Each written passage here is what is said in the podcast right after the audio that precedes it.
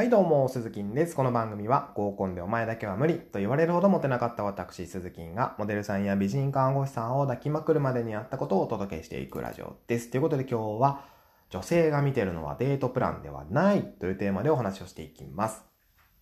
えー、女性とのデートで何時にどこどこで集合して、えー、その後はここ行って、次はここ行って、で夜は何時にどこどこ予約してあるからそこ行って、みたいなね。で、その後はこうしてああしてみたいなプランを立てると思うんですけども、えー、そのプランに自信持ってますかというお話でございます。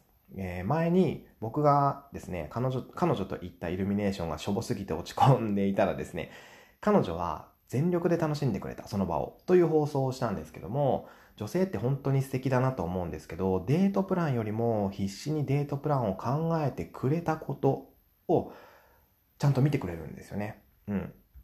自分が考えたデートプランを彼女が喜んでくれるかどうかって正直不安じゃないですか。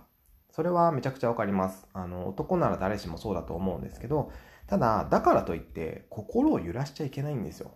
ここ、どう？つまんないかな？あんまり好きじゃなかった？とかね。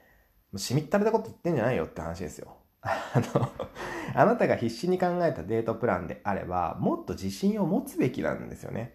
どうや？ここの寿司うまいやろもっと食わんかい、ほれほれっていう自信ではなくて、堂々としてればいいってことです。あの、彼女のことを思って考えたプランなんだよってことは、女性から見たらすぐわかりますから。あなたの気持ちが伝われば、その場を全力で楽しんでくれるんですね。中身で勝負するって、そういうことだと思うんですよ。女性は視野が広くて、こう、些細な言動から、その人の本質っていうのをすぐ見抜いてしまうので、だからこそあなたがどこまで真剣に今日のデートに臨んでいるかなんていうのはすぐ分かっちゃうんですよ。当然ですが、下心なんて見え見えです。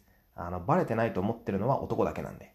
えー、話はそれましたけども、とにかく自分のデートプランには自信を持ちましょうってことですね。はい。ということで今日は女性が見てるのはデートプランではないというテーマでお話をしていきました。また明日の放送でお耳にかかりましょう。バイバイ。